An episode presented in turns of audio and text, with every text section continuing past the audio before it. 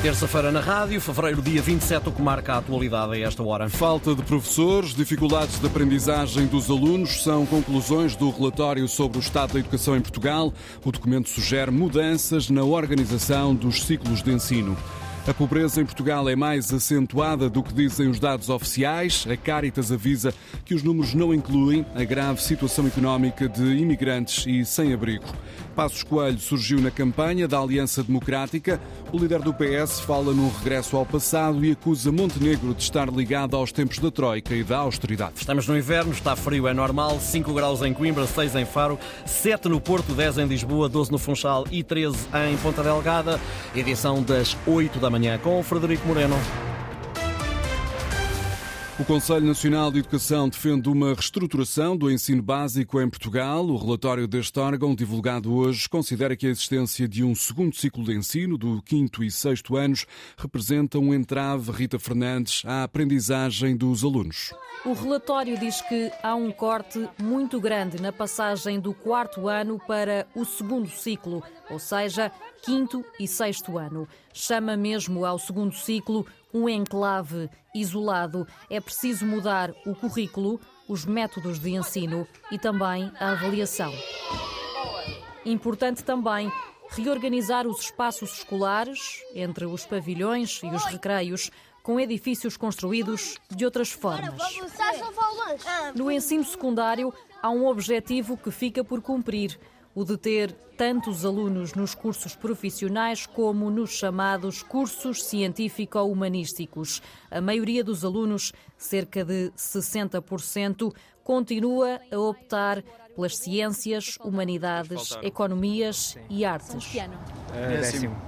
No ensino superior, há cada vez mais alunos, a maior parte mulheres, e em todos os níveis de ensino é a educação pública que domina. Há ainda outro problema.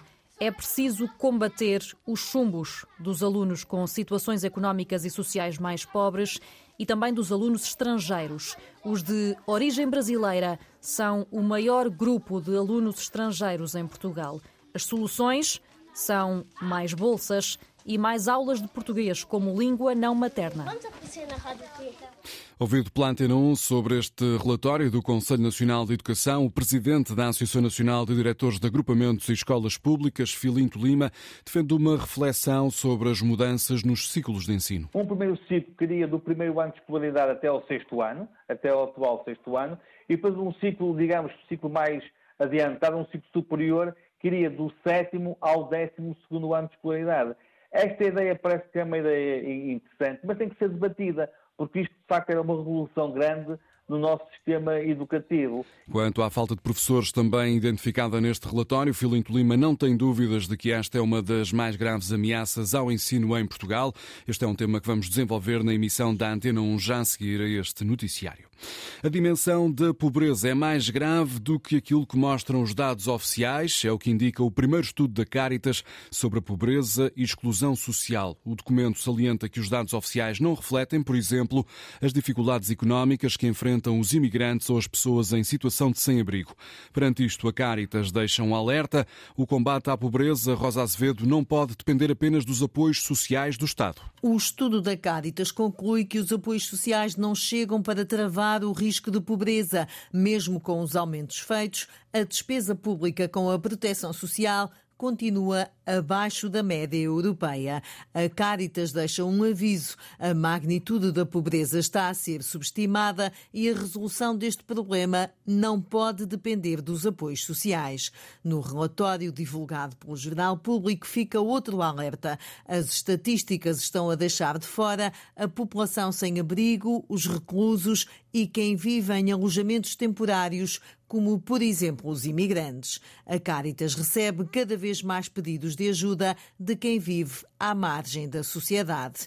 Neste estudo defendem-se intervenções centradas caso a caso, até porque as situações de pobreza mais severa são estruturais. As soluções tentadas nos últimos anos não tiveram resultados. Alertas lançados hoje pela Caritas, a dimensão da pobreza em Portugal está subestimada. Os trabalhadores das Misericórdias vão avançar para a greve. A Federação Nacional dos Sindicatos dos Trabalhadores em Fusões Públicas e Sociais convocou um protesto protesto para o dia 15 de março. Os trabalhadores das Misericórdias reclamam aumentos salariais, melhores condições de trabalho e ainda a integração na esfera do Estado. Não passou despercebida ao líder do PS a presença de Passos Coelho na campanha da Aliança Democrática. Pedro Nuno Santos aproveitou o reencontro entre Passos e Montenegro para colar o atual presidente do PSD aos tempos da Troika. Críticas feitas por Pedro Nuno Santos ontem à noite em São Miguel, nos Açores, num comício acompanhado pela repórter Linda Luz. Num discurso para 500 pessoas em Ponta Delgada, Pedro Nuno Santos quis deixar o alerta aos potenciais eleitores. Mas que ninguém se engane. As soluções não estão nas direitas. As respostas do PSD são ineficazes são injustas e são caras. O candidato a primeiro-ministro recua no tempo, invoca o governo de Pedro Passos Coelho e lembra o que diz ser as malfeitorias do PSD. Porque, tal como Pedro Passos Coelho lembrou, Luís Montenegro foi o seu líder parlamentar, o homem que apoiou e aprovou Todas as malfeitorias foram feitas ao povo português entre 2011 e 2015. O PSD tem propostas caras e pouco credíveis, segundo o socialista, ao contrário do partido que representa e do trabalho feito nos últimos anos. Hoje, face a 2015, o país cresce mais, a dívida pública é mais baixa, o desemprego é mais baixo, os salários estão mais altos, a pobreza está mais baixa, as pensões estão mais altas, o abandono escolar desceu, os alunos nas universidades subiram. Façam fact-check a cada uma destas frases. Pedro Nuno Santos não esconde. Nós governámos os últimos oito anos e nós temos orgulho da governação. Governação composta por projetos e medidas que se podem prolongar já a 10 de março. Pedro Nuno Santos nos Açores a recordar o tempo em que Passos Coelho era primeiro-ministro e Luís Montenegro líder parlamentar do PSD. As duas figuras sociais-democratas estiveram ontem juntas em campanha no Algarve.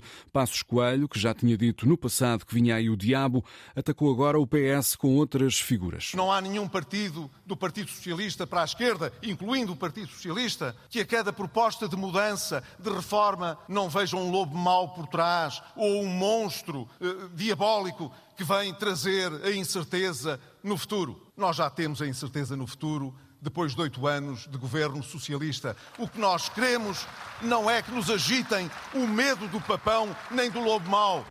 Quem também comentou a participação de Passos Coelho nesta campanha foi André Ventura, em Severo do Voga, no distrito de Aveiro. O presidente do Chega elogiou o antigo primeiro-ministro, mas eh, criticou Luís Montenegro. Já vamos ouvir essa declaração de André Ventura. Quanto a Montenegro, esteve então em Faro com Passos Coelho, num comício com casa cheia.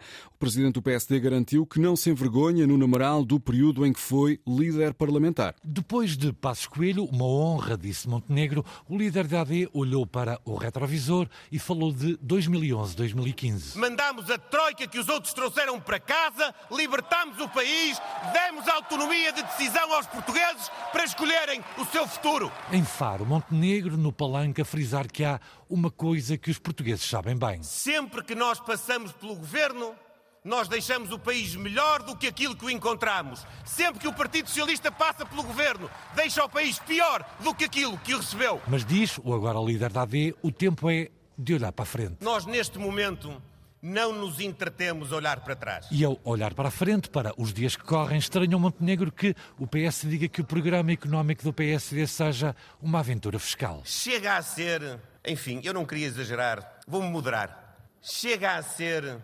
difícil de compreender, para ser meio na linguagem, ver alguém como o meu oponente do Partido Socialista olhar para o nosso projeto e dizer que ele é aventureiro. Diz Montenegro que o programa da Aliança Democrática é equilibrado, ancorado em três partidos, PSD, PP e PPM, e académicos, muitos ligados à área económica. É pouco, pouquinho, diz o líder da AD. O desespero o medo que se quer incutir na campanha eleitoral, sinceramente, é mesmo muito, muito pouquinho. E em Faro, na despedida do Algarve, Montenegro prometeu reverter as restrições impostas ao alojamento local avançadas pelo governo de António Costa.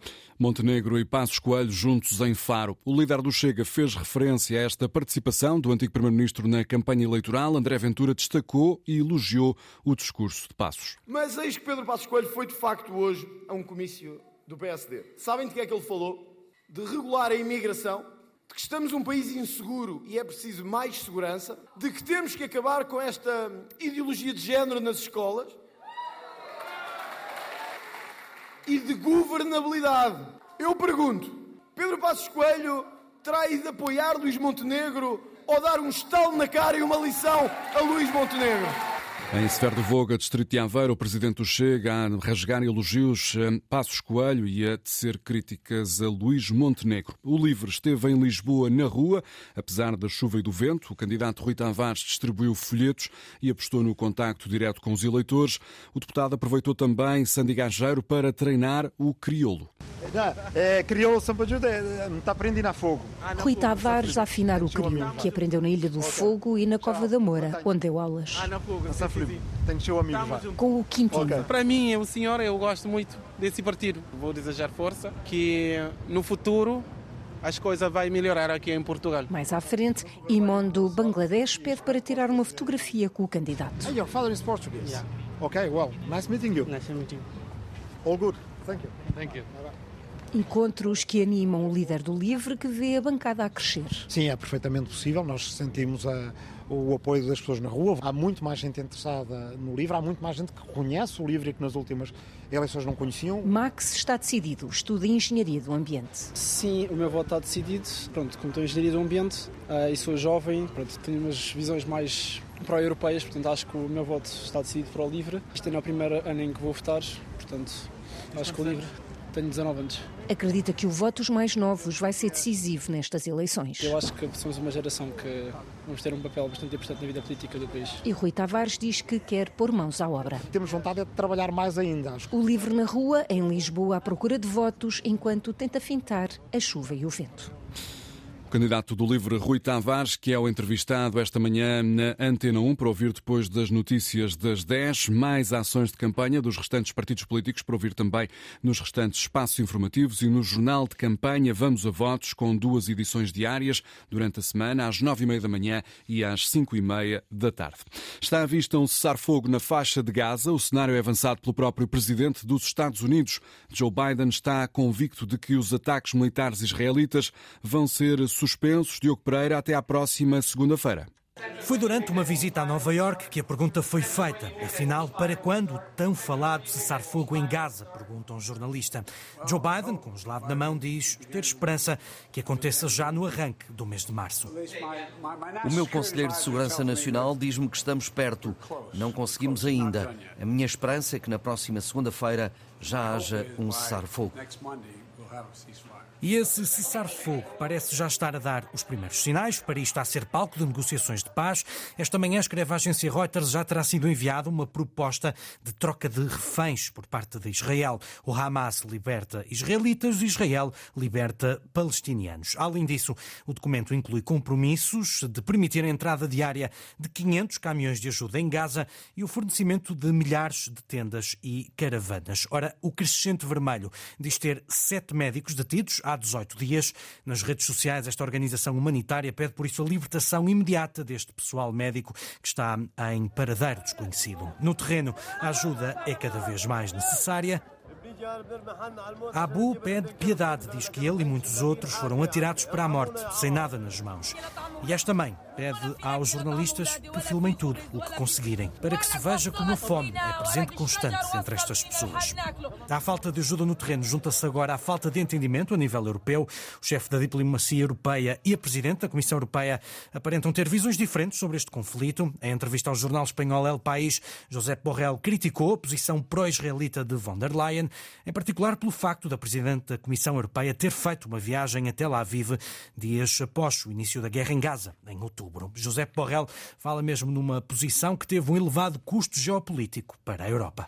Algumas divergências na Comissão Europeia sobre a situação no Médio Oriente, numa altura em que Joe Biden avança com essa possibilidade de um cessar-fogo em Gaza para entrar em vigor até segunda-feira.